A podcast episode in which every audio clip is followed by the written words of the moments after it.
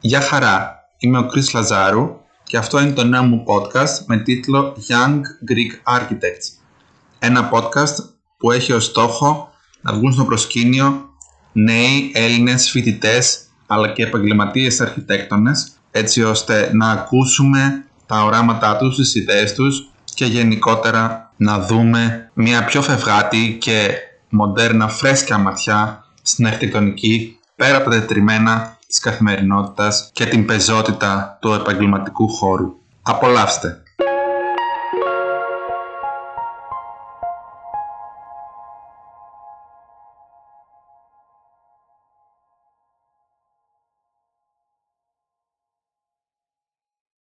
Καλησπέρα, καλημέρα σε όλους, όλες, όλα είναι το τρίτο επεισόδιο της σειράς podcast Young Greek Architects και αυτή τη φορά είναι μαζί μου η κυρία Άννα Τσόκα η οποία είναι φοιτήτρια αρχιτεκτονικής από τη Σχολή της Αθήνας στο Μετσόβιο Πολυτεχνείο της Αθήνας. Και θα είναι μαζί μας σε αυτό το επεισόδιο να μας εξηγήσει το όραμά της, τη δουλειά της και πώς βιώνει το, το θέμα της αρχιτεκτονικής στη ζωή της. Γεια σου Άννα. Γεια. Τι κάνεις, καλά είσαι; Καλά, εσύ; Καλά, καλά. Μπορείς να μου κάνεις μια εισαγωγή για το ε, ποια είσαι, από πού είσαι, πού σπουδάζεις, γενικότερα μια μικρή εισαγωγή για να καταλάβει ο κόσμος ε, με ποιον έχει να κάνει. Ναι, αμέ. Λοιπόν, είμαι η Άννα, ε, κατάγομαι από την Καλαμάτα. Ε, σπούδασα αρχιτεκτονική στην Αθήνα, στο Εθνικό Μετσόβιο Πολυτεχνείο, όπου τελείωσα πριν από λίγους μήνες τη διπλωματική μου. Ε, τώρα δουλεύω σε ένα αρχιτεκτονικό γραφείο και γενικά είμαι σε αυτό το μεταβατικό στάδιο που έχω τελειώσει τη σχολή και προσπαθώ να, να βρω τα μελλοντικά μου πλάνα. Ωραία. Σε ποιο γραφείο δουλεύεις; Δουλεύω στους Γκοντζάλες Μάλαμα. Είναι ένα ε, γραφείο που έχει έδρα και στην Αθήνα και στην Καλαμάτα ε, και ασχολείται πάρα πολύ με, με κατοικίες ε, και γενικότερα κτίρια αυτής της κλίμακας. Γενικότερα, δηλαδή, μικρής κλίμακας κτίρια εννοείς.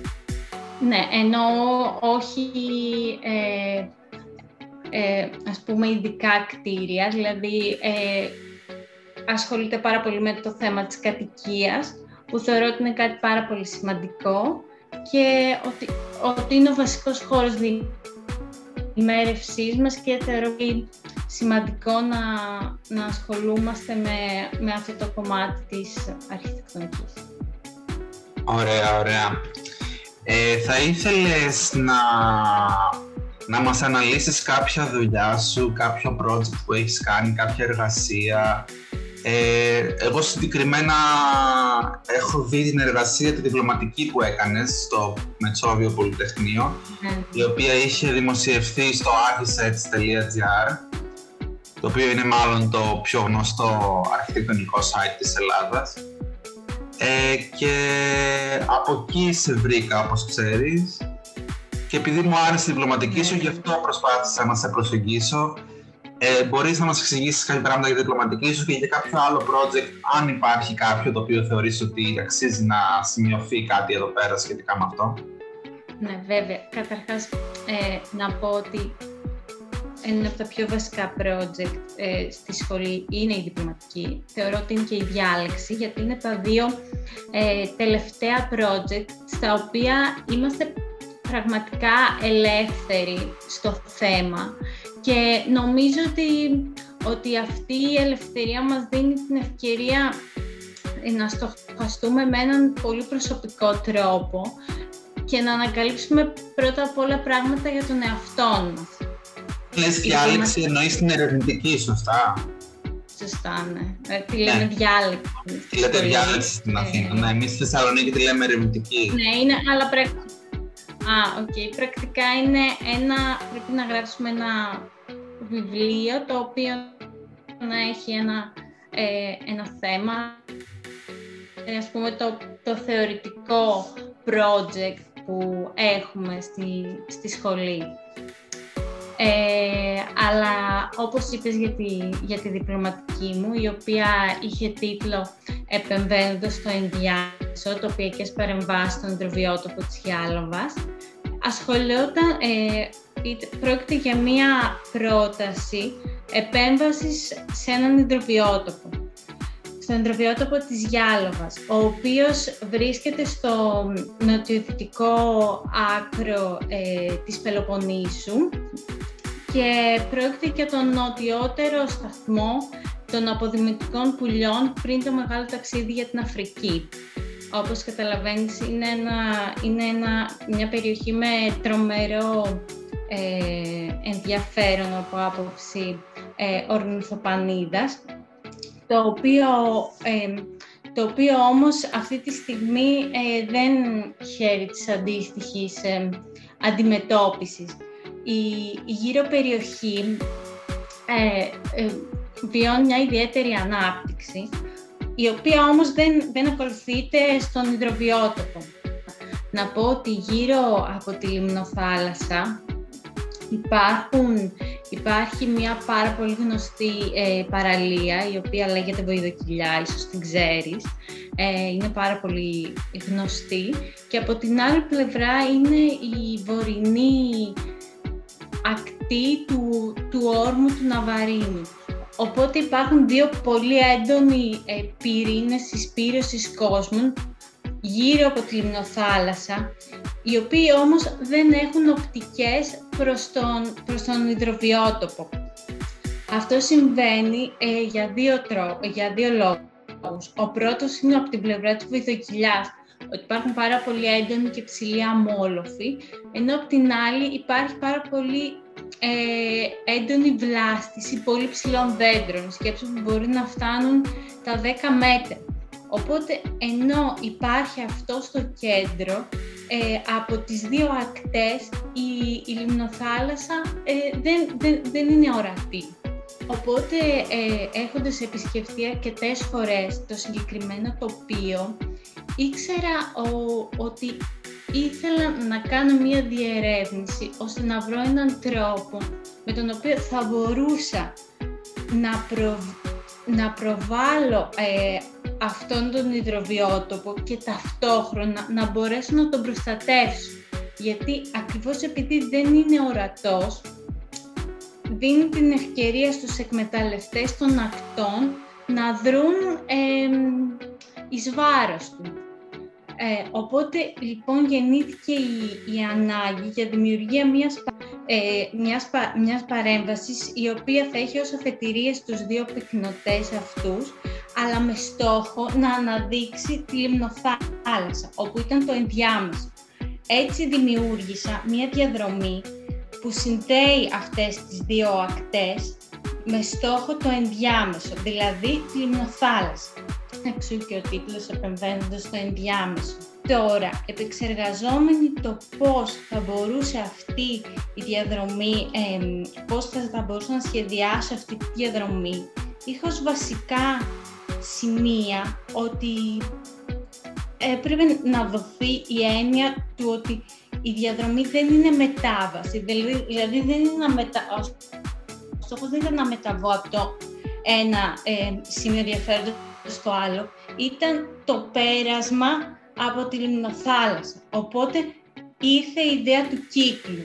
Η διαδρομή μου εν τέλει είναι, μια καθα... Ε, είναι ένας καθαρός κύκλος, είναι μια κυκλική διαδρομή η οποία συνδέει, τους... Ε, η οποία έχει ως αφετηρίες τους δύο πυκνοτές, αλλά περνάει ε, από τη λιμνοθάλασσα.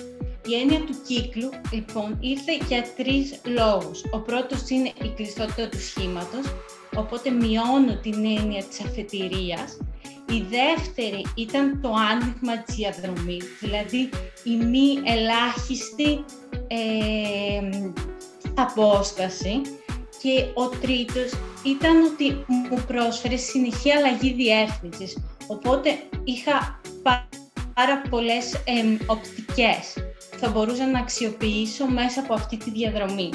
έτσι, διαχειριζόμενοι αυτές τις οπτικές, ε, που μου προσφέρει η συνεχή αλλαγή της διεύθυνσης, δημιούργησα έναν αριθμό επεισοδίων στην, στην κυκλική αυτή διαδρομή, την οποία αν δούμε από απόσταση θα μπορούσαμε να πούμε ότι τη χώρισα σε δύο τμήματα, στο ανατολικό και το δυτικό. Το δυτικό κάτι σαν στάσεις δηλαδή. Κάτι σαν στάσεις, ε, όχι. Ε, το, το βασικό ήταν ότι με, ο, περπα, έτσι όπως μπορείς να περιηγηθείς σε αυτή την κυκλική διαδρομή, η οποία σου αλλάζει διεύθυνση, σου αλλάζει τα, τα πεδία των οπτικών, δηλαδή μετά, ε, μετά από λίγα μέτρα άλλαζε αυτό που έβλεπες. Επειδή πραγματικά υπάρχει μια μεγάλη ποικιλία στο, στα οικοσυστήματα που, μπορεί, που μπορείς να δεις μέσα από, την, μέσα από τη λιμνοθάλασσα, ο κύκλος ήταν ένας τρόπος να, να δω περισσότερες εμ, οπτικές. Ε, ο τρόπος με τον οποίο τόνισα αυτό το, αυτή την ιδέα ήταν με το να περιορίσω τις αντίθετες οπτικές έτσι ώστε να κατευθύνω τον περιπατητή προς την κατεύθυνση που εγώ ήθελα. Και, ναι, και όπως σου είπα, το χώρισα σε δύο τμήματα, ε, όπου στο ένα ε, στρεφόμουν προς ένα κομμάτι το οποίο είναι πιο ψηλό και έχει, κοιτάει ε, έναν λόφο και οπότε θέλοντας να δώσω έμβαση στην κατακορυφότητα του λόφου, βήθησα ελαφρώς τη διαδρομή, θέλοντας σε τομή να οξύνω ακόμη περισσότερο αυτή τη διαφορά ύψους ενώ στην ανατολική πλευρά, όπου οι οπτικές ήταν πιο μακρινές και μπορούσες να δεις το σύνολο της λιμνοθάλασσας, ε, απογείωσε ελαφρώς την διαδρομή, δηλαδή την υπερύψωσα λίγο έτσι ώστε να δοθεί αυτή η κατεύθυνση. Αυτές ήταν οι βασικές στρατηγικές του, της παρέμβασης ε, που νομίζω ότι αξίζει να να σημειωθούν και ίσως κάποιος μπορεί να καταλάβει έτσι στα, σε μία πρώτη ανάγνωση τι προσπαθούσα να, να κάνω με τη διπλωματική μου. Ε, ναι, και εγώ αυτά που είπες, αυτά που είπες τα παρατήρησα και στο άρθρο που είδα τη διπλωματική σου και ήταν πραγματικά, νομίζω, ε, ενδιαφέρον βασικά το ότι διάλεξες το σχήμα του κύκλου διότι όταν κάποιος ε, κάνει ένα τέτοιου είδους ε, παρέμβαση πάνω στο νερό, κάτι σαν αποβάθρα δηλαδή, χρησιμοποιούνται άλλα σχήματα, αλλά εσύ που διάλεξες τον κύκλο ήταν εξίσου ενδιαφέρον. Και... Ναι, ε, θεωρώ, θεωρώ ότι ήταν καθοριστικό το σημείο της επιλογής του κύκλου. Δηλαδή πραγματικά ε, μου έδωσε η, επιλογή αυτή μου έδωσε τρομερές δυνατότητες, δηλαδή δεν είναι κάτι που προέκυψε. Ήταν νομίζω μια... Ε, ήταν ένα σχήμα που έδωσε νόημα στις πρώτες στρατηγικές που είχα σκέψη να, να πετύχω. Ναι, ήταν πολύ ωραίο και το βασικό υλικό που χρησιμοποιήσεις ήταν το ξύλο. Ναι, το βασικό υλικό ήταν το ξύλο. Ε, όπως είπα, ένα κομμάτι βυθίστηκε, ε, δηλαδή κάτω από τη στάθμη του νερού, χωρίς όμως να πατάει στο έδαφος. Δηλαδή, ήταν κατά κάποιον τρόπο πλωτό, όπου σε αυτό το τμήμα έπρεπε να, να μπορέσω να πετύχω τη βύθιση, αλλά στο ποσοστό που εγώ ήθελα, οπότε δημιουργήθηκε ε, μία μία μεμβράνη ε, από, από λαμαρίνα η οποία ενισχύθηκε από, από βότσαλο έτσι ώστε να μπορέσω να, να έχω τη, τη βήθηση στο βαθμό που ήθελα. Αλλά εκτός αυτού, ναι, ήταν ξύλινη, πασαλόπικτη ε, και, και επίσης από ξύλινα ξύλινα στοιχεία έγινε αυτός που σου είπα ο περιορισμός της οπτικής έγινε από κάποια διάτηρτα ξύλινα πανέλ. Ε, μάλιστα.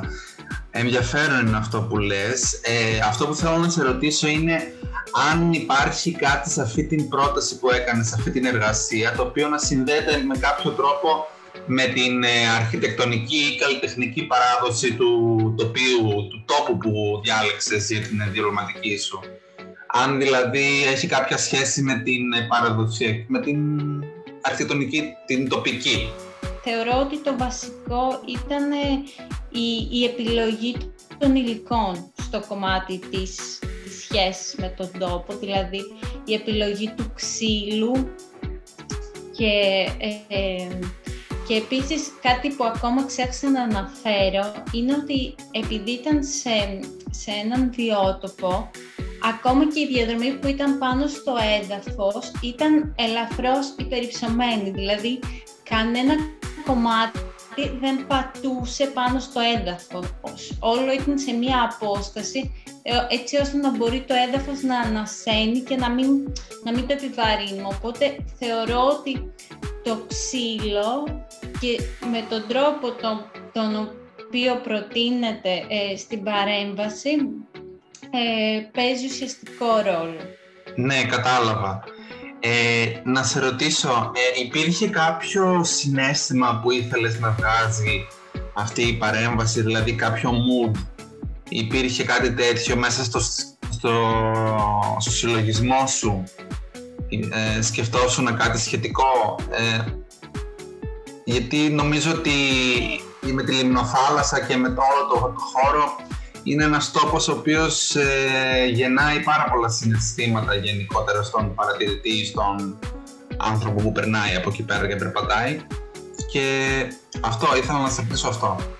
Γενικά, ε, βασικά νομίζω ότι δεν είναι ακριβώς κάποιος συνέστημα στο, στο μυαλό μου, όσο, το, όσο τη σκέψη του να πετύχω μια βιωματική εμπειρία για τον επισκέπτη. Δηλαδή, η επέμβαση προσπαθεί να τον περάσει πραγματικά μέσα από τη λιμνοθάλασσα. Δεν το τοποθετεί σε μια απόσταση που απλώς του δείχνει ε, από μακριά, παθητικά τη λιμνοθάλασσα, αλλά τον αναγκάζει να περάσει μέσα από αυτό, να διασχίσει όλες τις ποιότητες, δηλαδή περνάει από αμόλοφους, βυθίζεται μέσα στο νερό, ε, ε, διασχίζει ένα μικρό ε, δάσος, θα μπορούσαμε να πούμε, ανάμεσα σε ψηλά δέντρα, δηλαδή προσπαθεί να του ξυπνήσει συναισθήματα, περνώντας, περνώντας τον μέσα από τα διαφορετικά οικοσυστήματα που έχει να του, να του προσφέρει η συγκεκριμένη, ο συγκεκριμένος βιότοπος.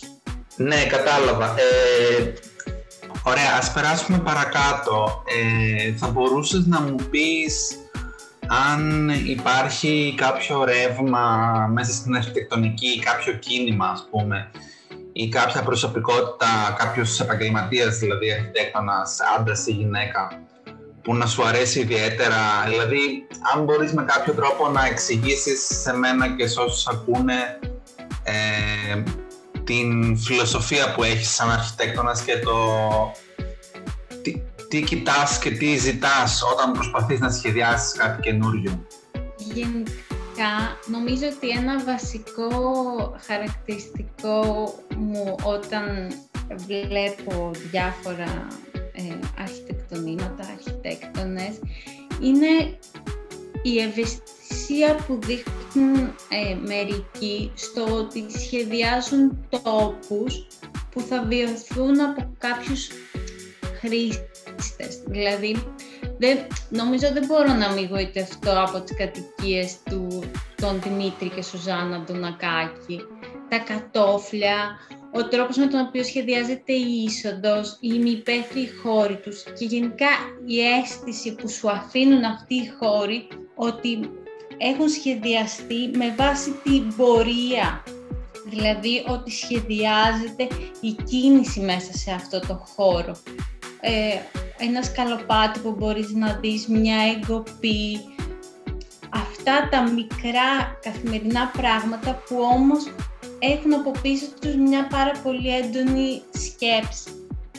Νομίζω αυτό είναι το, το πρώτο και, και γενικά νομίζω ότι ε, με εντυπωσιάζουν οι αρχιτέκτονες αυτής της εποχής και αυτό που έχει κάπως ονομαστεί κριτικός τοπικισμός που ναι μεν υπάρχει μία αναφορά στον τόπο χωρίς όμως να, είναι, να έχει μία αναχρονιστική διάθεση. Δηλαδή δεν, δεν, δεν μπορεί να μην εντυπωσιαστώ από το ΣΥΖΑ, από το ΣΚΑΡΠΑ, ε, από τον τελευταίο μάλιστα στα πλαίσια της διάλεξής μου διάβασα πιο έντονα για το, για το Καστελβέκιο στη Βερόνα, όπου εκεί ε, συνειδητοποίησα ότι είχε σχεδιάσει, είχε ασχοληθεί πάρα πολύ με τον τρόπο με τον οποίο θα τοποθετούνταν τα έργα μέσα στο μουσείο.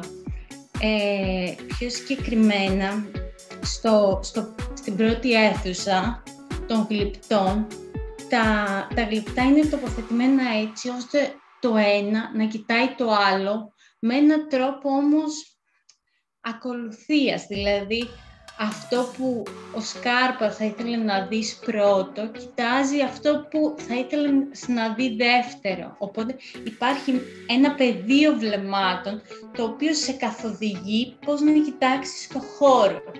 Επίσης, το ίδιο έργο ε, στο, στο μουσείο, στο χώρο της πινακοθήκης, όπου υπάρχουν έργα της αναγεννησιακής περίοδου, ο Σκάρπα θέλοντας να κάνει ένα σχόλιο απάνω, απάνω στην έννοια του βάθους στην αναγέννηση, ε, τοποθετεί ελεύθερα στο χώρο πίνακες και έτσι μπορεί σε μία αίθουσα να βλέπεις μπροστά ε, έναν πίνακα ε, και από πίσω να βλέπεις έναν άλλον πίνακα, ο οποίος, ο οποίος να είναι περίπου αντίστοιχος, οπότε στον πίνακα μέσα βλέπεις την προοπτική της αναγέννησης, αλλά καθευτρι, καθρεφτίζοντας ο, ο από πίσω πίνακας, βλέπεις και την πραγματική έννοια του βάθους με μια, σε μια αντιστοιχτική σχέση, η οποία είναι πάρα πολύ ενδιαφέρον ε,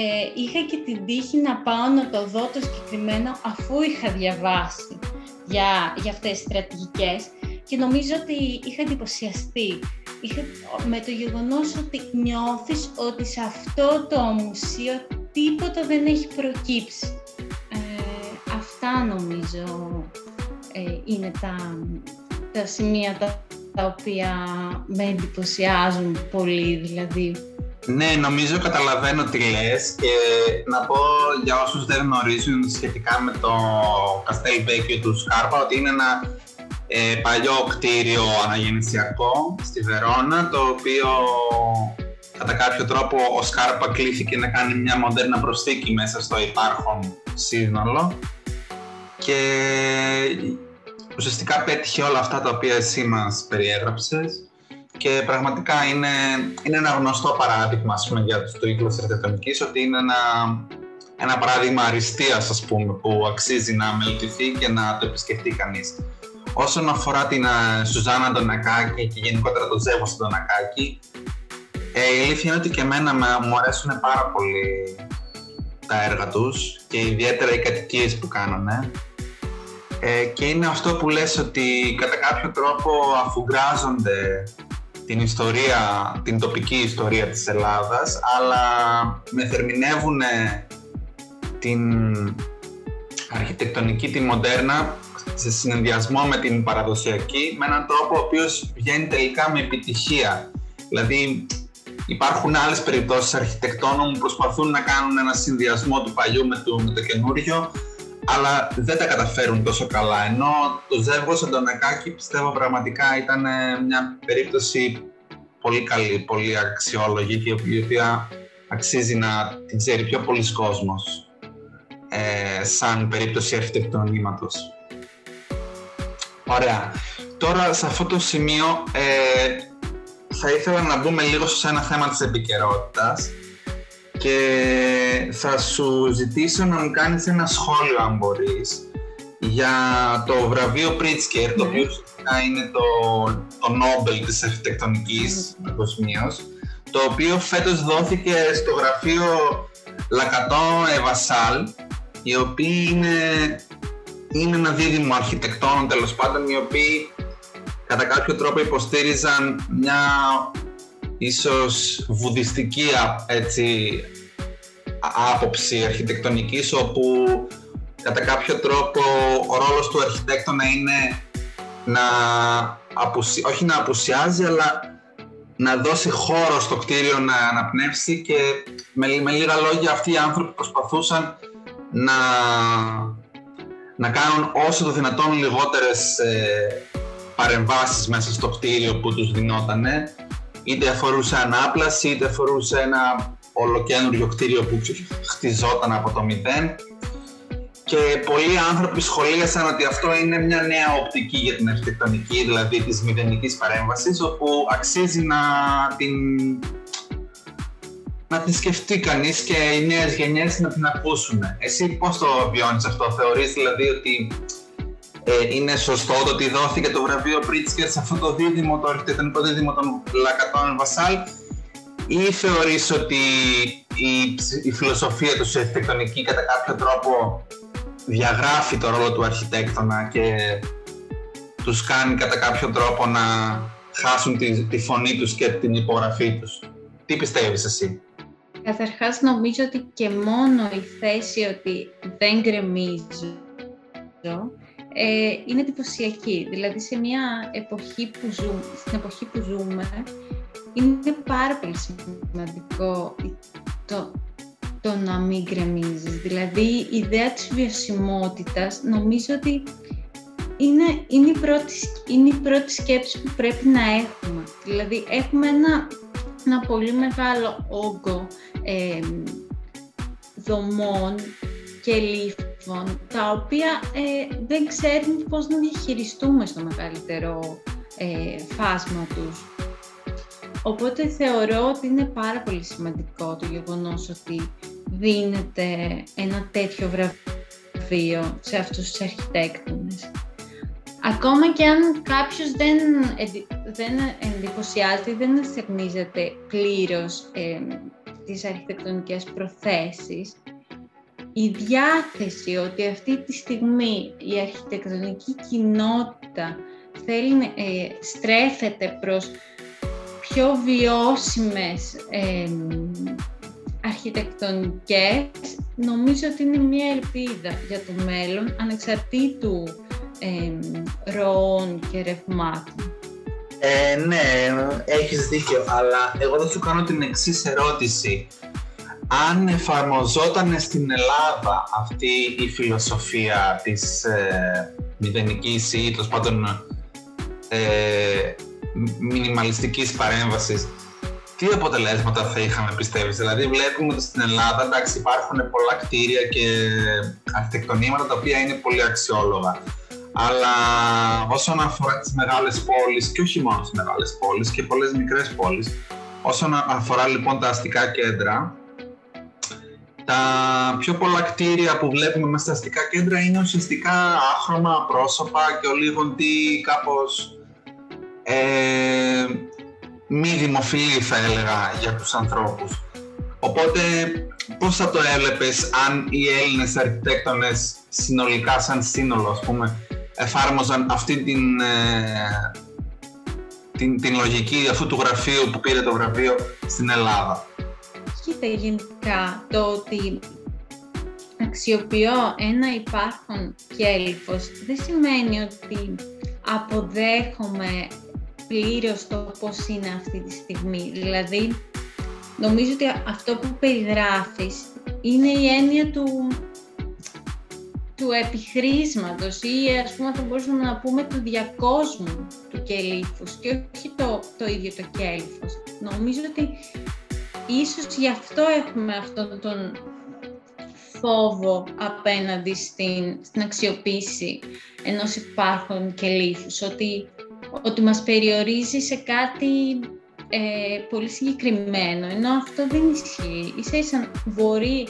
ένα σαφώς ορισμένο, ε, δομημένο ε, ε, οικοδόμημα να, να μας δώσει περισσότερες ελευθερίες μέσα από την αυστηρότητα που μπορεί να έχει το πρώτο πλάνο.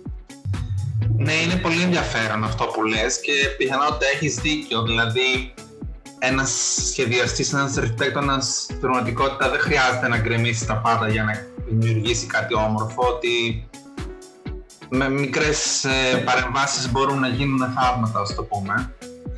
Ε, τώρα θα ήθελα, αν μπορείς, να μου μιλήσεις για το πώς βίωσες τη φοιτητική ζωή στην Αθήνα, στο πανεπιστήμιό σου μέσα, πώς ήταν η σχέση σου με τους καθηγητές, ε, τι ήταν αυτό το οποίο σου έμεινε, αν υπάρχει κάτι το οποίο έμαθες το οποίο πραγματικά ήταν σημαντικό για σένα. Ε, γενικότερα να μου εντρυφήσεις σχετικά με τη ζωή του φοιτητή και το πώς την έζησες. Λοιπόν, αν και γενικά είναι κάτι το οποίο λέγεται συνεχώς και για τη σχολή μας, όμως νομίζω ότι και πάλι αξίζει να, να σημειωθεί. Αυτό το οποίο δεν μπορώ να, να αφήσω πίσω μου είναι ότι μπήκαμε σε μια σχολή όπου πρακτικά πέραν των άλλων κτηρίων, το, το βασικό μας κτίριο, το Αβέροφ, ήταν, είναι ένα κτίριο το οποίο έχει στη μέση του ένα έθριο. Αυτό το έθριο είναι ο πυρήνας της σχολής. Δηλαδή, το γεγονός ότι μπαίνει σε μια σχολή όπου δεν έχεις ακόμα κάποια, κάποια αρχιτεκτονικά ας πούμε, κριτήρια, αρχιτεκτονικές ευαισθησίες. Όμως από την πρώτη μέρα αρχίζεις να, να κάνεις μαθήματα, να περνάς ώρες της ημέρας σε ένα έθριο, δηλαδή σε ένα χώρο τόσο κλειστό και συνάμα τόσο ανοιχτό, αρχίζεις, αρχίζεις να έχεις βιωματικές αρχιτεκτονικές εμπειρίες, οι οποίες σε συνδυασμό με τα αρχιτεκτονικά μαθήματα σε βοηθούν να, να, να, να εξελιχθεί η αρχιτεκτονική σου σκέψη. Οπότε νομίζω μία βασική μνήμη α, από, τα, από τα φοιτητικά αρχιτεκτονικά μου χρόνια είναι αυτό, είναι αυτό το κτίριο και αυτό το έθριο. Νομίζω ότι ακολουθεί τους περισσότερους συμφοιτητές μου, γι' αυτό είπα ότι έχει υποθεί πολύ, αλλά είναι, είναι πολύ σημαντικό για εμάς που το έχουμε βιώσει. Ε, μάλιστα, θυμάμαι πολύ χαρακτηριστικά ε, ο, ένας καθηγητής μας, ο κύριος Κούρκουλας, ο οποίος μας εξηγούσε τη διαφορά ενός θεατρικού με ενός σκηνογραφικού χώρου.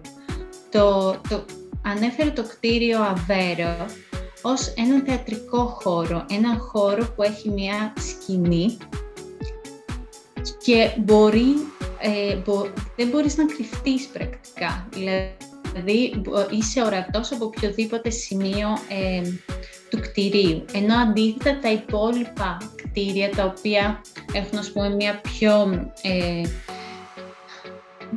κλασική δομή με διαδρόμους και αίθουσες είναι σκηνογραφικοί χώροι, δηλαδή έχουν καρέ, όπου εκεί υπάρχουν σημεία να κρυφτείς, εναλλαγές, όπου σε μια στροφή αλλάζουν ξαφνικά οι οπτικές σου και έτσι έχεις έναν πιο σκηνογραφικό χώρο, ενώ το βασικό κτίριο, το, το αβέροφο, όπως είπαμε, το έθριο, είναι ένας θεατρικός χώρος.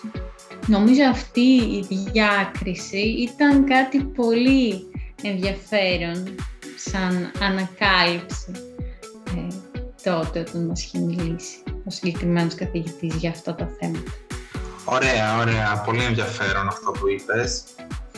Ε, και τώρα για να κλείσουμε, θα ήθελα αν μπορείς να μου μιλήσεις για το πώς εσύ βιώνεις την αρχιτεκτονική στην Ελλάδα, αλλά όταν σου μιλάω για αρχιτεκτονική στην Ελλάδα δεν σου λέω για για τις βίλες στην Κηφισιά ή την Αντίπαρο ή για, για την αρχιτεκτονική της ελίτης. Σου μιλάω για την αρχιτεκτονική που υπάρχει στα αστικά κέντρα, που υπάρχει γενικότερα στο βασικό επίπεδο ζωής των ανθρώπων, όπου μιλάμε κυρίως για πολυκατοικίες ως γνωστό.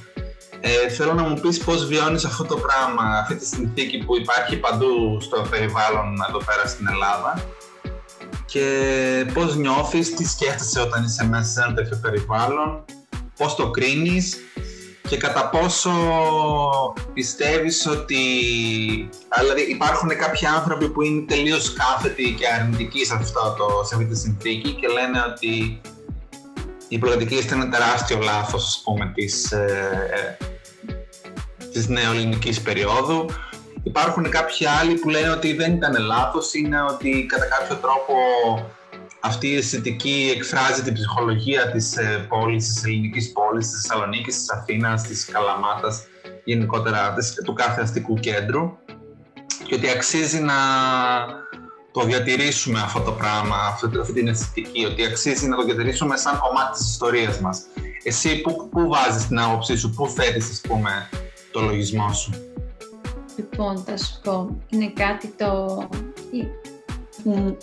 ήμουν φοιτήτρια αρχιτεκτονικής σε μία στην πρωτεύουσα της χώρας μου, στην Αθήνα, οπότε όπως καταλαβαίνεις περπατούσα πάρα πολύ και, και συνεχώς τα πρώτα χρόνια σκεφτόμουν η Αθήνα είναι μία πόλη όπου τα πράγματα κάπως προέκυψαν. Δηλαδή είναι, είναι ένα βασικό ε, συνέστημα που μπορεί να σου βγάζει ε, η Αθήνα περπατώντας την, ότι πολλά πράγματα έχουν προκύψει.